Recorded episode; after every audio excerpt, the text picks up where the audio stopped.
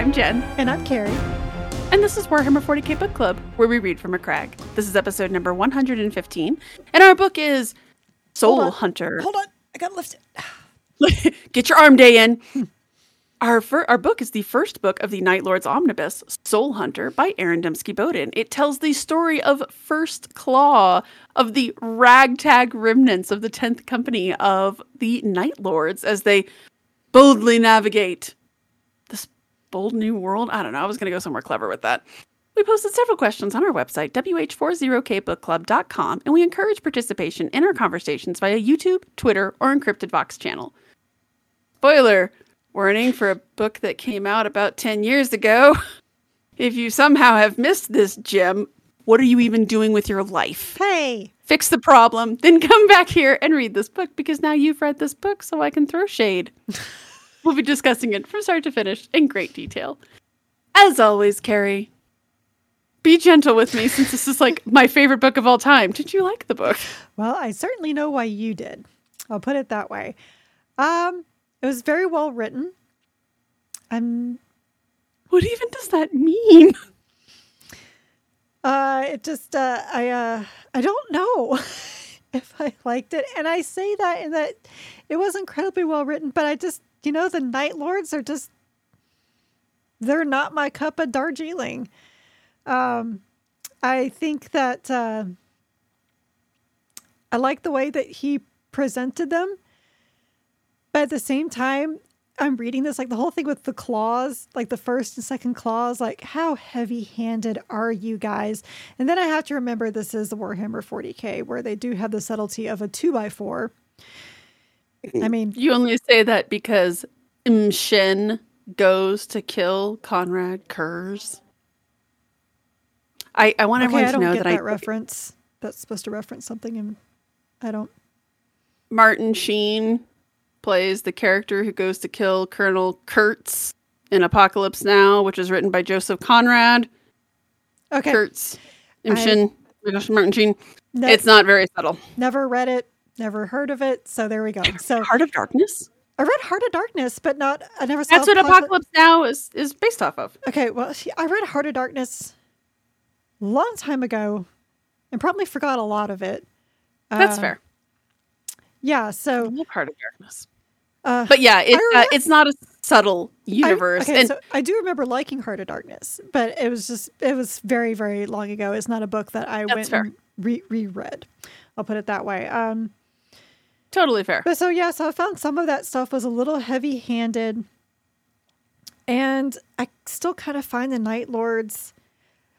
I have been trying to understand throughout the Horus Heresy drink why the Night Lords went to the other side.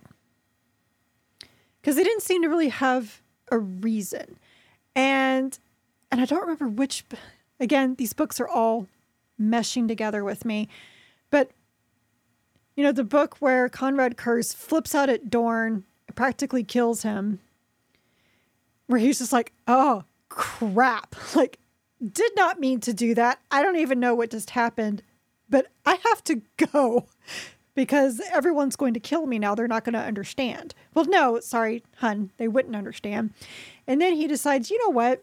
I've tried with Nostramo and that place just sucks. So I'm just going to blow it up.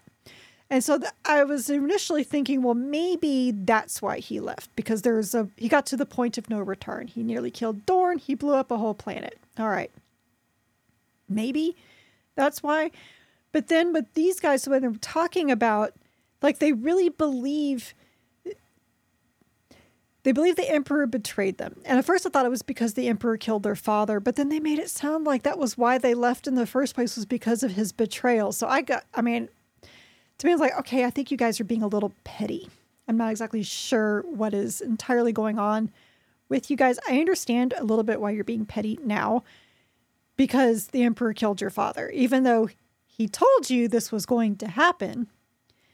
And then he even said, which I did love this quote of, Do you really think I care what happens to you guys after I die? Like, you guys mean nothing to me. Let's be real. And yet they're still just Yeah. being, well, they're still being like kind of petty about it. It's, I don't know. They're very so yeah, so essentially there's a few things that happen during the heresy, right? Is that you have Konrad Curze, who as soon as he meets the Emperor, he knows his future. The Emperor is going to have him killed, right? And he's going to ascend to godhood. Now, of course, because Konrad doesn't really know how to interpret visions or understand what to do with those visions, as if you read the Konrad Curze Primarch novel, drink, um, he the Emperor specifically talks to him about that. But they um so he has that, right? So of course they're like, oh, this is just all bullshit because, you know, we're to fight in this crusade for this grand world with no gods and he's to kill us and ascend to godhood anyways. Um, and then you also have there was a little bit of bitterness in there when they talk about like how every time they started showing up to worlds, worlds would just like throw their hands up and be like, "Nope, we want no part of the Night Lords. You don't even have to fight us. You don't have to come down here." And you have a bunch of warriors who are like, "But we wanted to go fight." and now they can't. Right. Okay, so I kind so, I understand. So that's what they consider the great betrayal being. Is that from Konrad Curze's vision? You, which again, it kind of comes to, well, how do you interpret that vision? Because we know what ascending to godhood, what that what that means. He didn't actually ascend to godhood, right? He's become revered as such. You know, it's a you know quote from Return of the Jedi. He's okay it's, with it. It's true from a certain point of view. Right. Exactly. And it goes back to it works very well with Horus's vision, right? When he turns to the dark side to continue with our Star Wars. But um, when he phrasing. The nine Primarchs, he's like, but where am I? Without even thinking that perhaps if he choose this path, that was because Erebus is a dick. This is this is known, and Erebus pushed him to be like, "Yes, you were forgotten about," even though like the reason why you were is because of this future Erebus is pushing you down. Right. And then and I think a lot of it, I'll be really honest, my personal head headcanon for the Night Lords and kind of interpretation is I think there's a little bit of bitterness there. I really do think there's a little bit of bitterness there that their father did not love them. They did not and you know, Malcharion even mentions it in this book when he's talking about how like he doesn't have any of the bitterness. He doesn't have the hatred. He doesn't have any of that. He's just kind of meh. But that bitterness is key to the Night Lords. And I think a lot of it is projection. I think the fact that their own father did not love them, he did not care. He didn't care about any of this. And their lives are kind of pointless. Um, they go into this further later in the Night Lords series, but they kind of touched on this already. They they're basically pirates. They show up, they scare some people, they take some stuff, they go on. Yeah. And, and it's not like they're not in it with Abaddon. Like Talos basically tells Abaddon that not really in it for your whole let's go back to Terra and take over Terra. Except thing. for like, the Exalted, which you have to wonder how much of that is really what Vandred wants or what the Tzeentch demon that's inhabiting his body wants. Right. Um so we're bouncing around through our questions here because, you know, conversations and all that.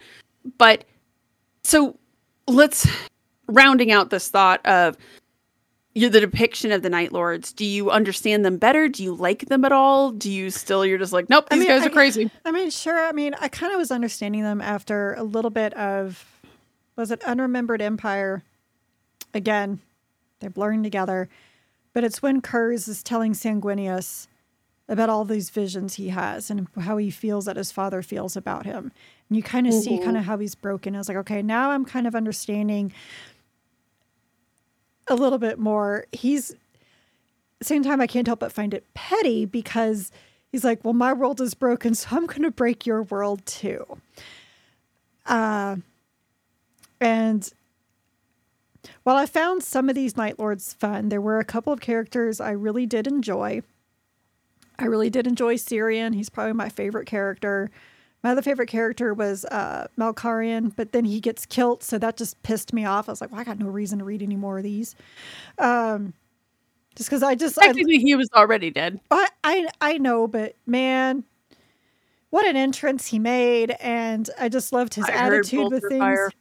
You know, yeah, I just loved his attitude with things, like how he even talked to Talos, and he was just like, "Do you really think you were the only one that got special conversations?"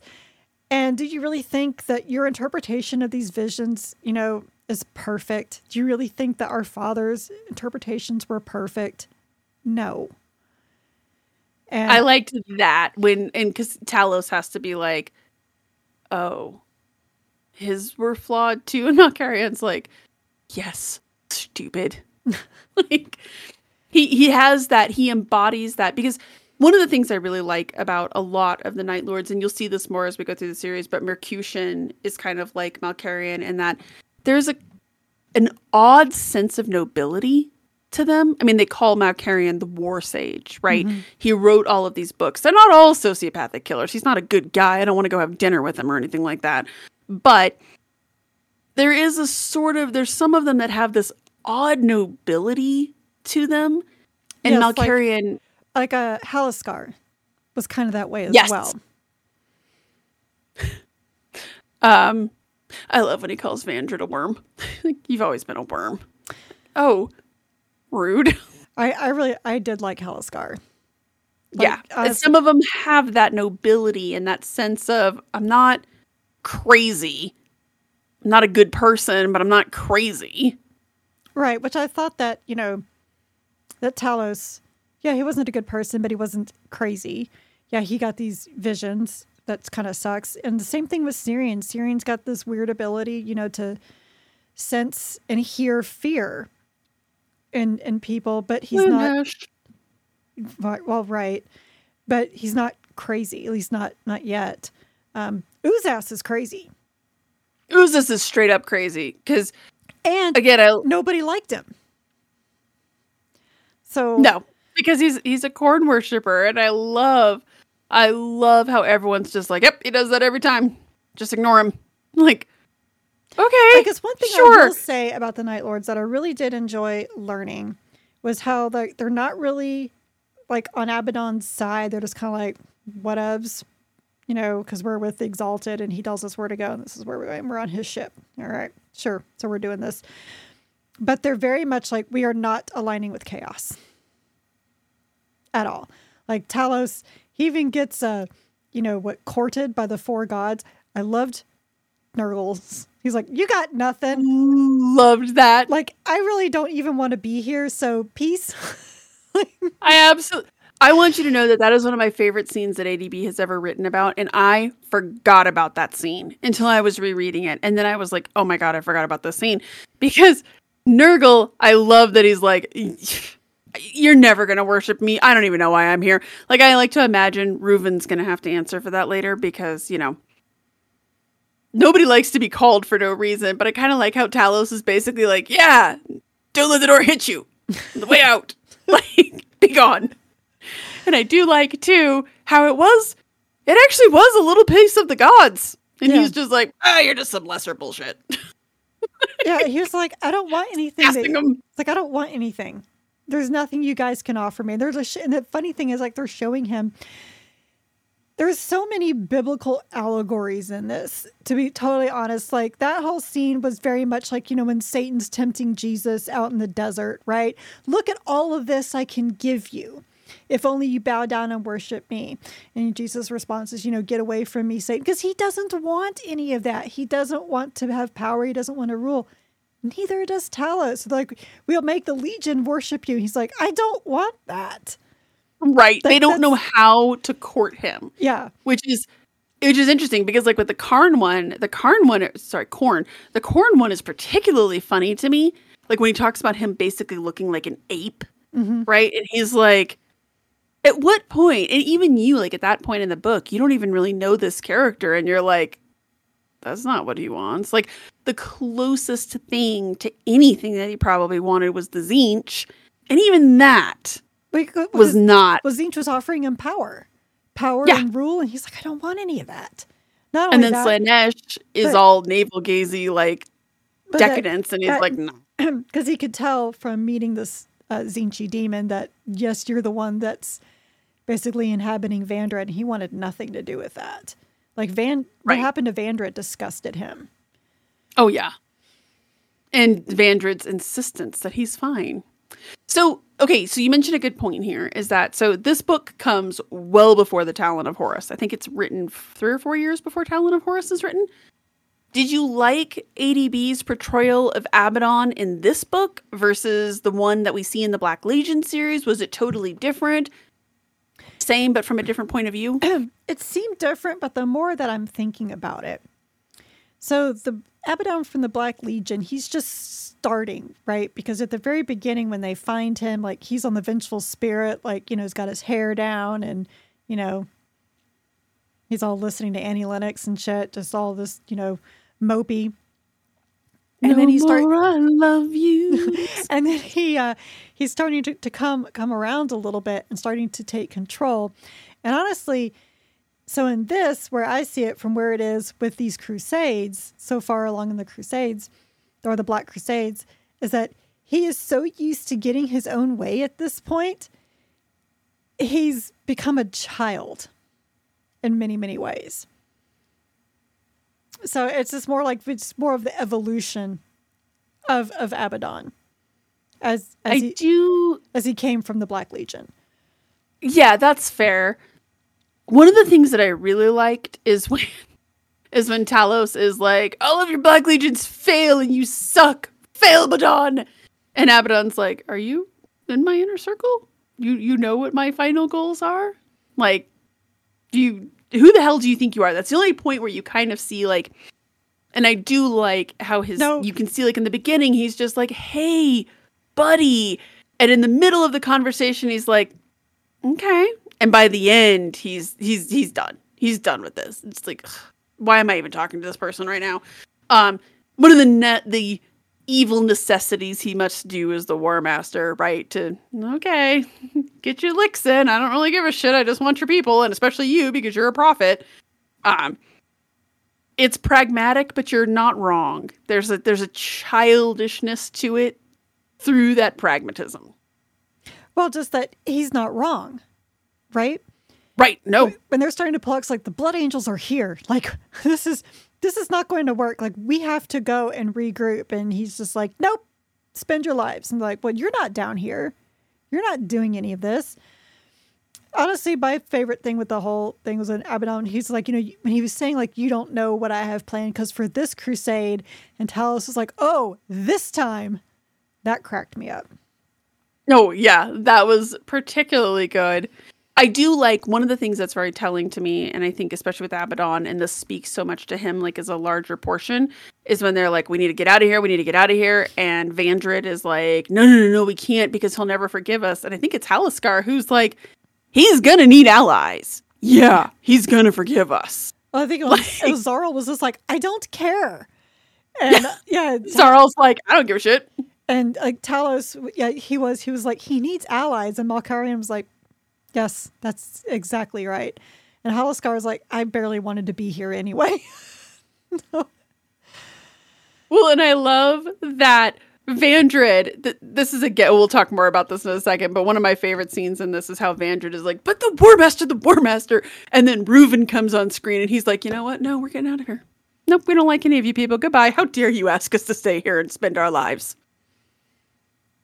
As you said. I wondered if that was what triggered what triggered the change because like he was so adamant that they were going to stay. Oh yeah.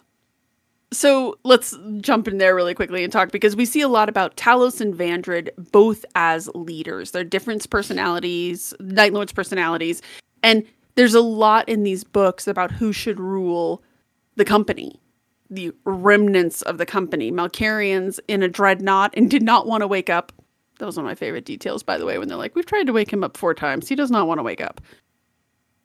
But he did that time. That's how big of an asshole Vrall was. Just so we're clear here. Um, but they're two very different leaders. Who should lead 10th Company? Talos. Just because he's the only one that has like a calm and collected head, because obviously Vandred, he's not himself. He might have been a great captain once, but he's not he's not listening to the Legion, right? He's playing to the tune of someone else, even though everything is just fine. Yeah. Well He no. controls this. Yeah, no. No. It's cute that you think you do. Yeah, because he, he talked like the more and talk about how he moves and how he's just kind of like I imagine him as this gigantic slug with like a bird head in a way the way that he moves because he can't fit in anything. And they're like, well, why, you know, Halasker is like, well, why aren't you down there fighting? Like, well, have you seen the guy? He's like Jabba the Hutt at this point. That's what that was how I imagine it. He can't do anything. He can't go down there. Yeah, he, I imagine him being so mutated.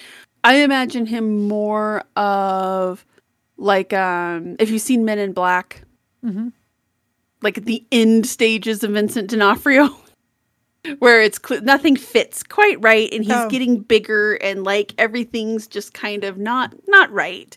Um, oh, the way the skin is hanging. yeah, and then like at the end when the bug kind of pops up out of him more, and you really see that like Yeah. hunched. Yeah, like that's what it kind of reminds me of. Um, either one's probably correct because it's Tzeentch and who friggin' knows. Um, but I thought Vandred. The thing that's so disappointing is that there are moments, right? Like at that end scene, that whole end sequence when he's like, "Halasker, get out of here! I'll get your people," Yes. and he takes a tremendous risk with the Covenant of Blood, and it works out because he knows his ship. He knows void combat. He also that's a moment of great leadership, right? Where he's like, "Yeah, you go. I'll do this." Well, and the same in the beginning, with that the void combat in mm-hmm. the beginning. Yep. It's it it's a nice bookend because you spend the whole book just really not liking him. He tries to kill Talos. He's bowing and scraping to Abaddon. Please, please, please. And then in that end there, no, never mind. Um, not a great leader, but you can see the echoes of what was probably a great leader. Of why they Um, would follow Vandred in the first place. You know, when when uh, Malcharion couldn't serve as captain anymore. Right. Talos, on the other hand, like I, I like him, but I think one of he's the a reluctant leader. Like he he just wants, like as he said when I forget the other guy's name from the other company that he'd merged, and he was like, "Well, you go on ahead and lead because you were squad leader." He's like, "Well, everybody Adamar. follow-" Yeah, Adamar. He's like, well, "Everyone follows you." He's like, "I don't want it. You lead." Because, and he even said that several times. He's like, "I don't want to lead. I want someone to lead." And Vandred's Right. not leading. He's an apothecary. And it's a weird thing. One of the things that's most interesting to me about Talos as a character is that there's a humility there of I don't really want to lead. I don't I don't want to be in charge. Somebody else needs to be in charge. I'm an apothecary. But on the other hand, there's also a tremendous arrogance. Right? As you said, when Malcharion basically has to be like, "Do you think you were the only person mm-hmm. that dad talked to? Really?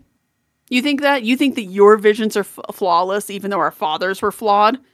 Like, and he's like, oh, I hadn't considered that. Really? Like, there's a tremendous arrogance of, I know the direction of our legion. I know what our father wanted. I'm going to do my own thing, right? I mean, the Even entire. He didn't follow his father's last wishes, right? even the fact that his sobriquet is Soul Hunter because he doesn't follow the wishes of his father. That's his whole bag. And yet, so it's like this weird, like, arrogance mixed with humility that pick a lane, my friend. It's almost like people are complicated. Um, even made up people. Um, it's a nice balance to him. But I I read about him and I'm like, no, you shouldn't be leading either, my guy. Adamar probably would have been pretty good. Well, because Xarl, Nobody in First Claw. I mean, Xarl can't lead. Cyrion can't lead. Yeah, let's have Uzas lead. No. They will be up to their elbows in blood. And I want everyone to know if you've ever read this story by ADB, uh, A Rose Watered with Blood, which describes basically what happens to uh, the Conqueror once Khorne is really taking over. They talk about these giant, like, m- not maggots, um, it's like lice or something like that that are like filled with blood and they're just. Anyways, that's what you'll get with Uzas. Uzas will make sure to bring you, you will have those like the, the fleas, giant Khorne fleas all over you. Haunts the dreams, you guys. Haunts the dreams. Um, that's what you'll get There's got to be a Uzas. So, cornflakes joke in there somewhere, but I couldn't figure out how probably to get it in there. is. With Cyrion, yeah, it's going to pretty much go towards Slaanesh. Vandred, we're seeing lots of Tzeentch influence. Xarl, is a little caustic, let's say. Uh, Mercutian, Rob, I mean, we haven't really seen enough of him yet to really know from this book whether or not he would make a good leader. Adamar was probably the most level headed of all of them, and well, we saw where that went. It's the price you pay for being a level headed Night Lord. It's true. Switch over to our human companions for a hot second, shall we? Um, did Octavia and Septimus add some much needed humanity to this book? I thought that was Uh, or did- fascinating. Or were they filler? I, I Okay. really, I really did. I found their story um, fascinating, especially the Septimus's outlook on things. You know, it is. It begs the question about you know, yes, they're heretics, but they don't worship the chaos gods. So it's like, so where exactly does that leave Septimus? I guess in terms of his soul, I guess, because he's not going to be eaten by the chaos gods. That's for sure. That's true. Um, but is he going to go by the emperor's side? Who knows? Uh, he, you know, just he's just doing what it takes to survive, and he's fortunate that he actually has like a level-headed master um, right. who actually does care about his slaves. Of all the weird things, he actually does care. Uh, it's such an odd personality quirk. Can we just talk about that in general for Yeah. First Claw? Uzas accepted. Um, Cyrion is actually polite. Oh, yeah, Cyrion- Septimus yeah, very and polite. Octavia. Yeah. Um, Xarl, Xarl is Mm-hmm. even polite to them, and I don't get the impression that Xarl's polite to a whole lot of people. Um, but I think, it's a weird affectation. but I think the reason why is something that uh, Septimus explained to Octavia before she really became Octavia was just like they have finite resources and they just can't go get new slaves. So they do need him to be a good pilot and an artificer. So, yes, they're going to take care of them because, as they say quite often, resources are scarce. So he grabbed her because it's like, we need another navigator. Um, we don't have one. I mean, we do have a navigator, but you know, he's old. Who knows? We should always have a backup. Always have a backup navigator. The same thing with the um, the princeps. Yep. We need, we need one of these. Yeah, You know, just collect. They're like magpies. Yes, just you know, collecting even- everything they can. I think it's like Talos when he had that vision he was first poisoned and he saw his armor completely unpainted from the midnight clad and saw like the harlequin basically patchwork of all the different colors of where his armor came from because there have to be scavengers. Yeah. It's it's an interesting, but it also I like that he that Septimus and you could tell you could tell a little bit of Stockholm syndrome here, but this idea of well look at all the stuff that I get to do. I'm, you know, I'm an artif- I'm an artificer. I get to um artificer. God, I couldn't even say that word for a second. I, you know, I, I get to work on this man's armor. Like I would never get to touch an Astartes armor otherwise. I pilot a Thunderhawk. Do you know how many people pilot Thunderhawks? Not a lot of them. And for um Eurydice, or I guess Octavia, nay Eurydice, um, this idea of you always wanted to pilot an, Ast- an Astartes vessel. You damn sure weren't going to do it in the Imperium. Like you were on a low, low, low level ship from a low, low level house. Like, yes, okay, there's the the, the constant threat of violence on the ship, right? And Uzas definitely should not be trusted. Um, but on the other hand, if you can make do with that and make do with the fact that you're not in the Imperium, they're not the worst people. You're not going to sprout a tentacle all of a sudden it's true. because they're worshiping Tzeentch, right? You don't get the impression that Talos is just one day going to be like, you know what? I need some more power. Come here, I'm going to kill you right now. Um, like there's, again, there's a sort of weird nobility and a weird pragmatism to it. Well, we like- need the even, like- resources. Like, Estrella said to her, it's like, it's in your blood. You have to pilot a ship. So this is what you're going to do. Yeah, very much so. And um it's I like their story because it's a nice reminder that even on the chaos ships and this is one of those things that continually fascinates me is the I can barely call it a chaos ship. Because when I think of chaos ships, like I think of the Vork's ship, right? I think of the Conqueror. I think of Right. um, hell one of the um, one of the Thousand Suns ships that has like it's almost got like a demon living inside of it as it is. Like this one's actually pretty clean. As much as right it can in be. terms of in terms of yeah you know you're not wrong because again there is that sort of we don't worship chaos we're not inviting demons into our ships and stuff and um forks a ship when they talk about like the squishy floor. Anyways haunts the dreams. Um sometimes i think i have too weak of a stomach for warhammer 40k but then i read this book and it's like my favorite book ever so maybe i don't. Um they that is that is definitely true about their ship but i'm always fascinated by the small world like the city that basically grows in the underbelly of a ship there's a black market there's an entire economy there. There are people there who do very important things right? Like they have an entire ecosystem that supports these astartes.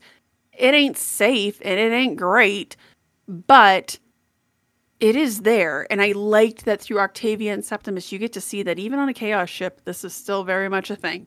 Mhm. and there are glimpses of civilization and society Well, I mean, of it If you think about it, they said they only had 30 Astartes on the ship, right? right And how many tens of thousands of people are on the ship?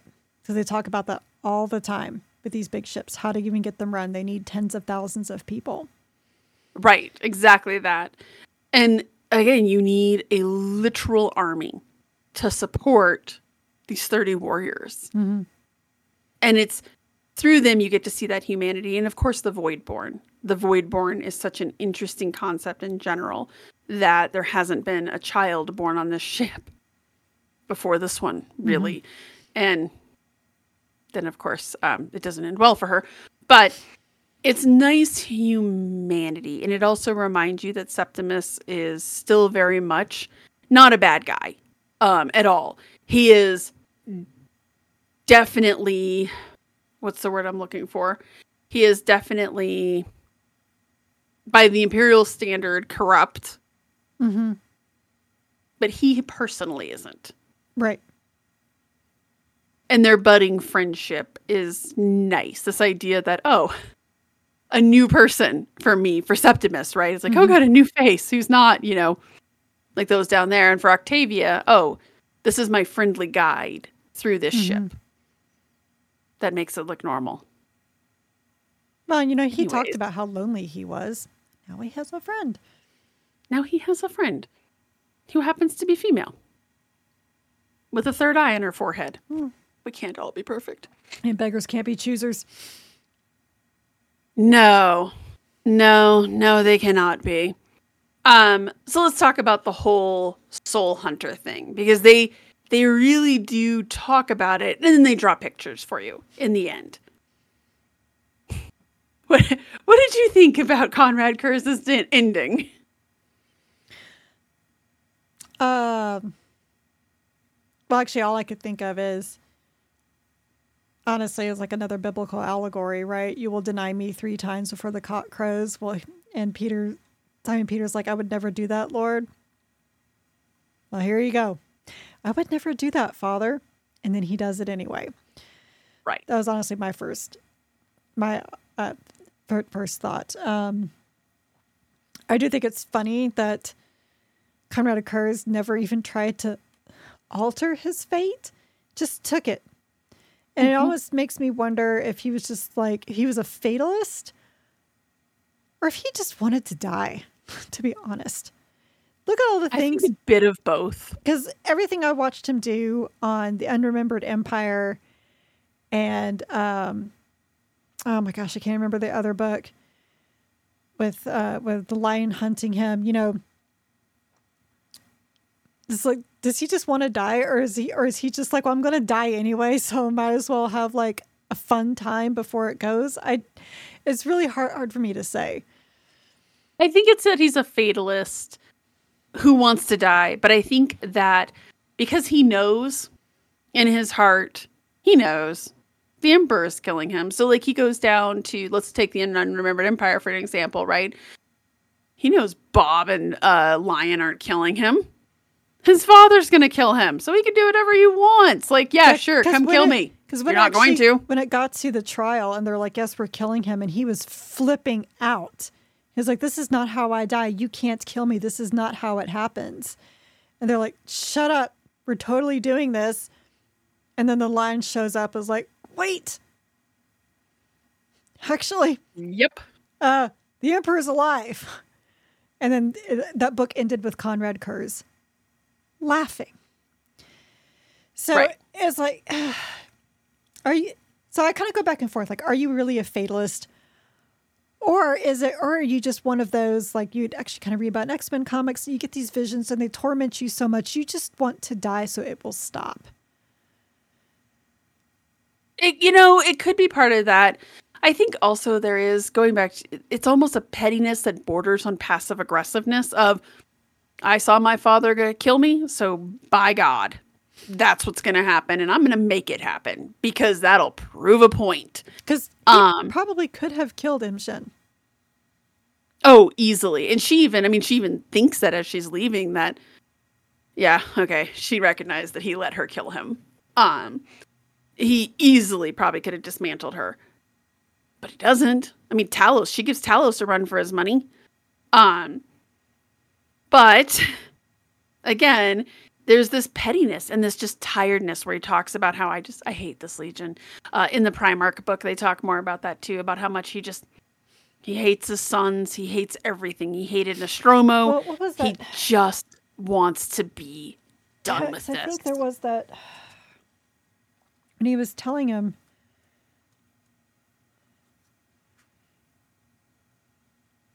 Yeah, I destroyed its world to stem the flow of poison. It's like I, it's like I hated everything about this. I hated where I came from. I hated that they made me like deal with all of you guys coming from the same place. Yep. yeah, exactly. They there's so much bitterness and It makes me wonder like who hates their legion more, him or Angron? honestly, I think Curze does. Curze, like angron it's more of like, I don't give a shit. Curze, there's an actual hatred. I hate these people, right? And of course, after Sevatar, yes, I totally buy into the philosophy that, or the um, theory that he became the eighth original Grey Knight. Um, after Sevatar exits stage right and he he's left with he has some people who are good, right? But then he's got Zso Sahaal, who that friggin' guy who immediately like and I loved when and you can kind of see that hatred creeping into Ta- to Talos at the end there, right? Where he's like, yeah, now they're all screaming about the crown and the cloak and the sword and where is our stuff? Where is our stuff? We sh- who's gonna lead us? And he's just like, holy shit, this is exactly exactly what my father was worried about. It yeah, it sucks for every like noble and dignified night lord. You've got like four or five just animals. I have to say though, if M'Shen hadn't taken souvenirs like that, she might have gotten away. Yeah. You might have. Uh Talos is a good Okay, so I think everybody knows I have a major thing with eyes. Eyes are because I'm blind in one of them. Oh, Um, when he eye spits stuff on her, bothers that me. was great. Oh my god! Yeah. And she talks about hearing them sizzle. I'm no. just like, I have a thing with eyes as well, and that about broke me. eye injuries are not fun. Um, that mm, mm, mm. the whole idea when she's describing like, but she's a professional, so she's just like clinically like, oh yes, they're sizzling. That really kind of sucks. Anyways, moving on. Like, and uh, yeah, then she still almost gets Talos. But yeah, had she not decided to And he screams so hunt- loud he ruptures her eardrums, and she's now deaf. I'm like, damn, dude. God. they know how to torture. What can I say? They uh there's a lot to be said there. Um I thought it was good, but let me ask you this. Did it add anything to the story? were you like, hell yeah, this is important? Or was it more like, oh, this is interesting? Um, I think it explained him a little bit better. You know, kind of his his attitude, how people treat him.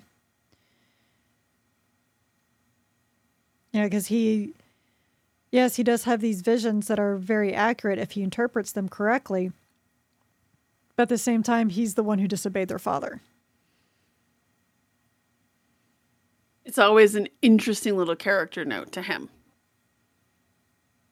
And I think it does a really good job of kind of explaining cuz like we all know that the the traitor legions are basically all fractured. They're all little war bands, right? So but given everything else, the way that they talk and the way that they kind of act, excuse me, and think, they um you kind of have to wonder like well why aren't you guys more cohesive? And then i think that kind of sets it up right? So you're like oh this is why we're where we're at. And this is why he has some of this baggage and why the legion treats him a little weird and why he thinks this. And this is mm-hmm. why this is why there isn't a big central figure to the night lords. Zso Sahaal is probably the closest one again since Sevatar became a Grey Knight in my head canon. Go back and read that scene in the in the Emperor's Gift by ADB. Okay. I don't know what scene you're talking about, but when he's talking about the statues of the original Grey Knights, mm-hmm. and at the end, I think it's I think it's the last statue. He talks about him sitting. The guy is like leaning up against a halberd, and he kind of has this like arrogant like slouch to him. Iago Sevatar was that was his weapon of choice. Powerful psyker. Okay, see, I haven't I haven't heard that theory, so obviously, and I didn't know very much about all that at that time in reading that book, so that would have totally gone over my head. It's my it's my personal theory that I really enjoy. Well, it's not my personal theory. I read it, I think on Reddit years ago, but I'm like, oh, this all makes sense. Um, and I just want one of my night lords to have done something good. like we have, well, we I mean, have he was uh, he was best buddies Iron Warriors. with uh, Sigismund, so you know. And I just I need another character like Dantioch badass from a legion who I love who decided to be loyal. I need this in my life. And then he got killed um, anyway. It, Still haven't forgiven Abnett for that one. Rude. Um, and fair. So, are you excited for the next book? No. And let me tell you why. Oh no. The Eldar. Since I saw the Eldar in this, I'm like, I'm out. That's fair. The Eldar are in the next book. However, because it just seems like out of left field. What? Okay, sure. Why? Because they go into it in the next book. Why? Ugh. Um, and also it's because yeah, it's the Eldar. Cause do you need a better answer than that? Cause yes, they also don't like people who look into the future, and they don't like they just they're just dicks. Right. Um, they are obviously they're the main antagonist of the next book, but the uh, the next book goes into other stuff as well. Um, but that's a that's a fair reaction. I kind of forgot that the Eldar are in the second book. I wanted to put them in the third book, and so I was like, oh right. But yeah, just the epilogue was just like, well, where'd one. this where'd this come from? No idea. Or, all right, sure, whatever.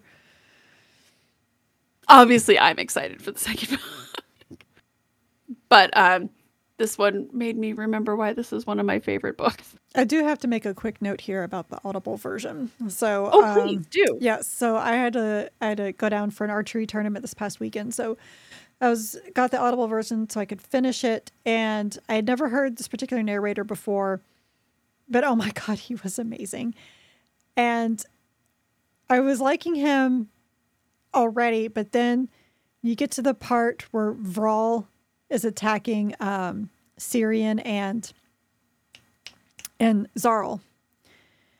And so you have uh, Malcharion's entrance. The narrator actually makes the sound effects of the bolter weapons and the attacks. Andrew Andrew Wincott. Yes, that's yes. But I'd never I'd never listened to anything he's he's done before. But man, if you haven't heard this on Audible and you hadn't read this book yet, I I can't recommend this version enough because I know that the omnibus is kind of hard to find unless you if you don't want to do a, an ebook. He does a lot of voices in some of the audio dramas, which is kind of neat. That would Um, make sense because how he switches. I mean, you know, all the narrators they they do a different voice, right, for the different characters. But the way he switches in and out, he sounds like a voice actor.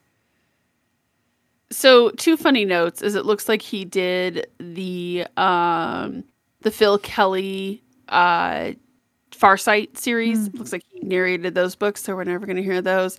Um funny story, it looks like he uh narrated like the majority of the Tad Williams books, so like The Dragonbone Chair to Green Angel Tower, uh which I read forever ago.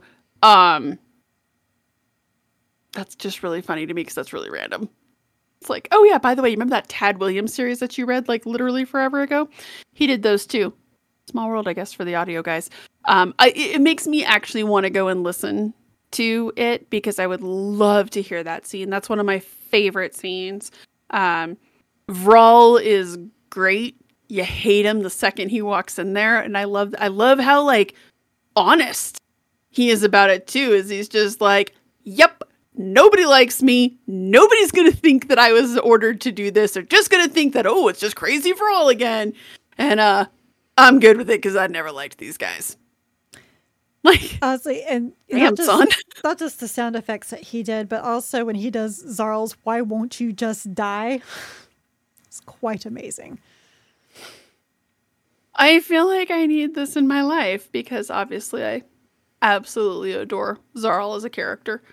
Um maybe my top favorite character in all of Warhammer 40K, but certainly in the top 5. I will not apologize for loving Xarl. No, Cyrion was my guy. He was my guy as soon as uh, Talos was going to go visit the Exalted, and the Atramentar were like, "Nope, you can't go in." And Cyrion's like, "Okay." He goes, "So, what you guys up to?" all right, just for that, you're now my favorite character. That's another one of my favorite scenes is when he finally, when Cyrion finally grabs Xarl and is like, just listen to me. Please just listen to me. Mm-hmm. And when he describes the fact that Vandred and the Exalted both screamed at the idea and rebelled at the idea of waking up Malcharion, Xarl's reaction, probably my reaction too. Could have gone without knowing that. Well, and Cyrion's It like, sounds terrifying. Well, because it it harkens back to an earlier thing when Talos is like, "You can't go in there with me," and he's like, "I do not want to." Kind of harkens back to that. Now you're like, "Oh, oh, that's why you don't like being around him." That makes some sense. Um, I just figure it's because he was disgusting. I mean, legit. Fair, fair. They're all just like, "Ew." Well, and I like the fact that even though Cyrion has definitely got some Slaanesh warp stuff going on, uh, even he is like, ew, no, Yeah. it's not okay. Um, it's just a fun book, and I like that. One of I think my favorite thing about this book is that he resists the urge to just straight up make them likable. They're fun and they're likable, but they're Yeah, still terrible fair. people That's fair. they're still terrible. Like you can like Talos, but recognize he's not a good guy. I love Xarl. He's one of my favorite characters. I don't want to hang out with him or be in the same planet mean- as him. Talos has pretty much brought on the Blood Angels hunting them down to the end of time. Yeah. And why did he take the sword? For funsies. Pretty. Now he kind of likes it, but at the same time, it's like, it was for funsies. Again, like a magpie. Ooh, that's Yeah. pretty. Pretty much. What a nice weapon. It's like, oh, wait, do Uh, you guys like this? Is this one of your like little trinkets? Cool. I want it now. It's one of ours now. Was your sword. Um I absolutely love that about it is that he does not resist the urge to sugarcoat them even when they're being nice. Even when they're being nice to their slaves. That slave master relationship is never forgotten and never Mhm. uneasy. They're never just like, "Hey Septimus, how was your day today? Do you need to take the day off?" Nope. Nope, not even a little bit. um I think you see it most clearly when they're kind of joking around and they're like, So, you gave my coin to a 10 year old girl. They're trying to joke, but even Right. Septimus is like, This could go very bad very Right. quickly. It's, I like, I, I appreciate a book that can make you like characters who are not good people. These are not, like, he doesn't give them really any of those lumps of sugar Right. other than the fact that they te- they treat their slaves somewhat decently. That's their biggest lump of sugar. And even then, it's only because resources. And because Septimus is useful. I have a feeling if Septimus wasn't very useful, maybe not as kind of treatment. Right. Well, anybody who is not useful, right? You're dead weight on the Right. ship. You're taking up resources. Right. Um, do you know the other person who did that really well was Josh Reynolds in Apocalypse. Mm. We did not like the, I mean the word bearers were bad people, Yes. but they were likable characters. Yeah, They were well, enjoyable. they were, fun to enjoyable. read They about. were fun. Yes.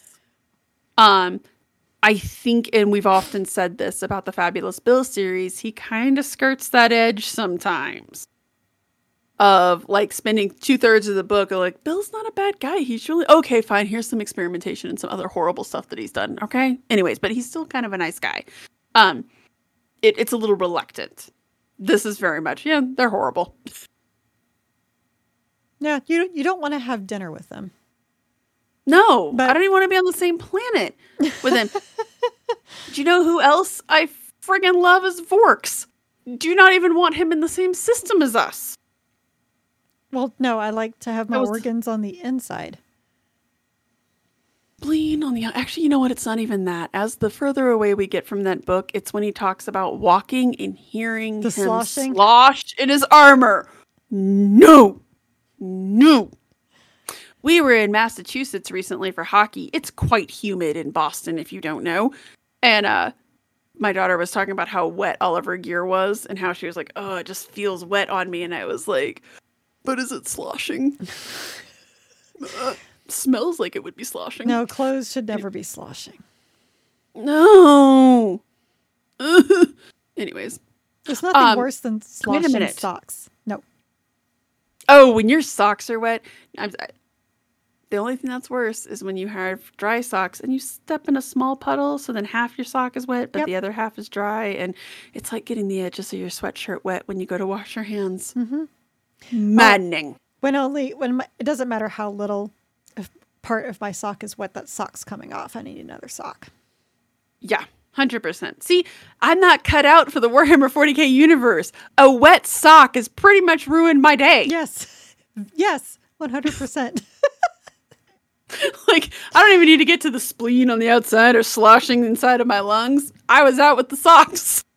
Or the Imperial Guard talking about how you know sometimes they go months without showering or washing their uniform. You, you know, just I'm not cut out for that kind of life. I'm not that hard. I'm just um we're watching the Reacher show and that actually bothers me as I'm like where does the hobo take a shower? He's taken like one shower the whole series. I'm like, ew, we are modern humans. Please stop this.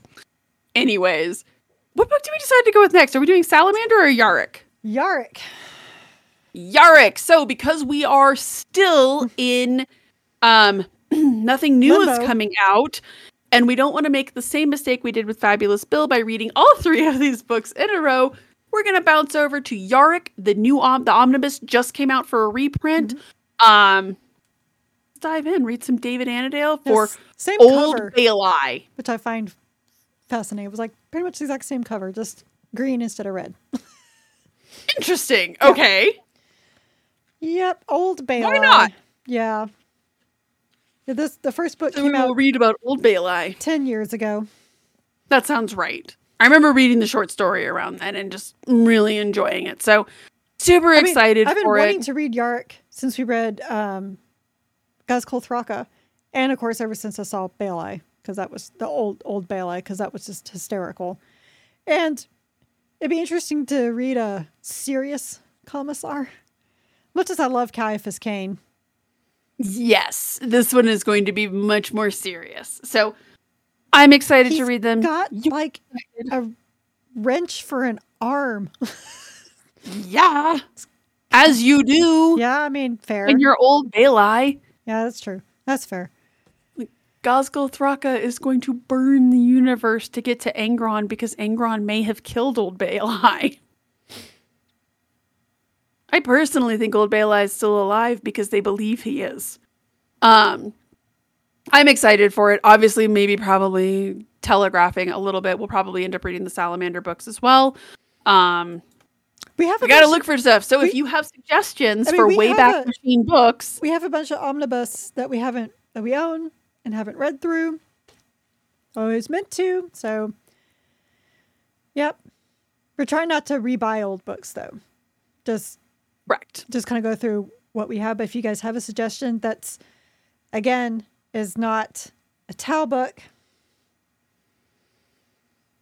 Or the Eldar. I would like to avoid the Eldar. Or the Eldar. possible. I'm just, God, you guys, especially if it's Harlequins. The Harlequins are pretty much nothing gets me to lose my attention quicker than the and for some reason we keep how than the Harlequins. we keep getting asked um, to read um, Age of Sigmar books, and that's not happening. So, it's Warhammer 40k book, Book club, club. Yeah, not, not- Warhammer Old World. Or well, but we're also Sigmar. we're not the Black Library book club. That is true as well.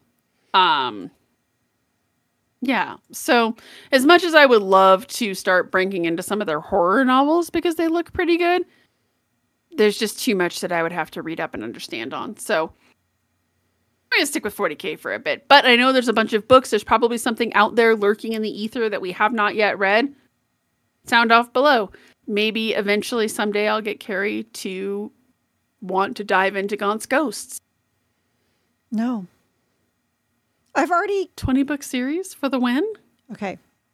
Horus Heresy might have broken me. I've, That's fair. I've read 46 books, and then I have however many left of the Siege of Terra books, and then like I can't do another series. And honestly, I'm not sure I could do any more Abnett than I than I have to, which sucks. This to is say, like but some of it is like peak Abnett though. Like some of it, like I would say a good four or five books are just peak. and how's peak. the other ten? Um, so the first three books are just like when he's green, so it's actually kind of fun to go back and be like, "Oh, you really sucked at one point." um, and then books four through probably ten are pretty darn good. Uh, that five through ten are just oh, and then they kind of get a little weird, and then the series ends in a very Dan Abnett fashion. Anyways, uh, Time travel. grief engines. No, I will never let go of grief engines. I just never will. I won't. I'm sorry. I'm going to take that one to my grave. Um, just still being bitter and angry about it. And he killed Brostin. He killed my boy Brostin. Um, can't forgive him. Yeah, well, we'll see what he does to Pandaemonium whenever that comes out in the next ten years. Where there's like six whole chapters on numerology. Yay! Because we hate math and numbers. Yes, we- we, do hate math and numbers. So we're just dumb girls, guys. We just we don't get math, we don't get numbers. We know that this is about history and war and men and military, and we're just here along for the ride. So thank you for joining us as we de- detailed the historical battle of Soul Hunter, which took place between the Allied forces and the Axis of Evil above Canada, Sure. World War II. Oh, you didn't know about the battle between the Axis of Evil and the Allies in Canada in 1947? Where have you even been? Anyways. Reading real history, but regardless. Never mind all that. Right. Chicks out there. Yes, I sure will. So you've oh, oh my god. Didn't want to almost spilled my tea. That would have been terrible. no, because I would have been like, and we're done. Good night, everybody. We're out. There's something else to say.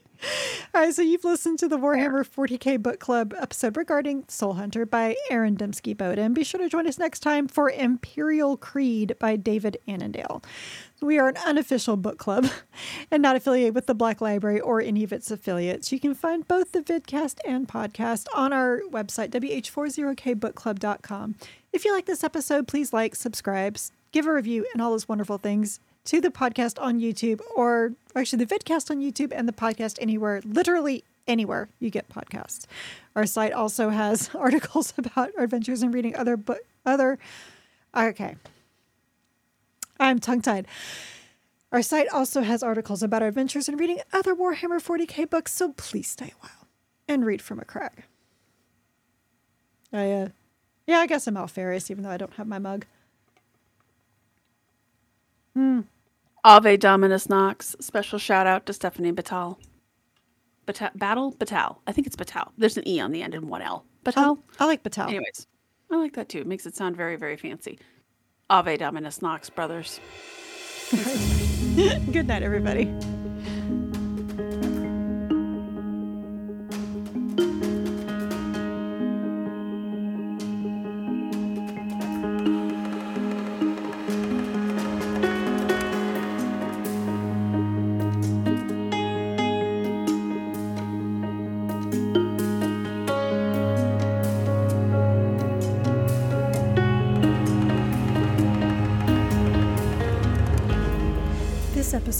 Warhammer 40k Book Club is hosted by Jen Bozier and me. Recording and editing of both the vidcast and podcast were done by me. The book club questions and discussion format were done by Jen, and all of our music is by Jingle Punks. The Warhammer 40k Book Club is a Warhammer LLC production. This is a Voxcast that even he, Cato Sicarius, would approve.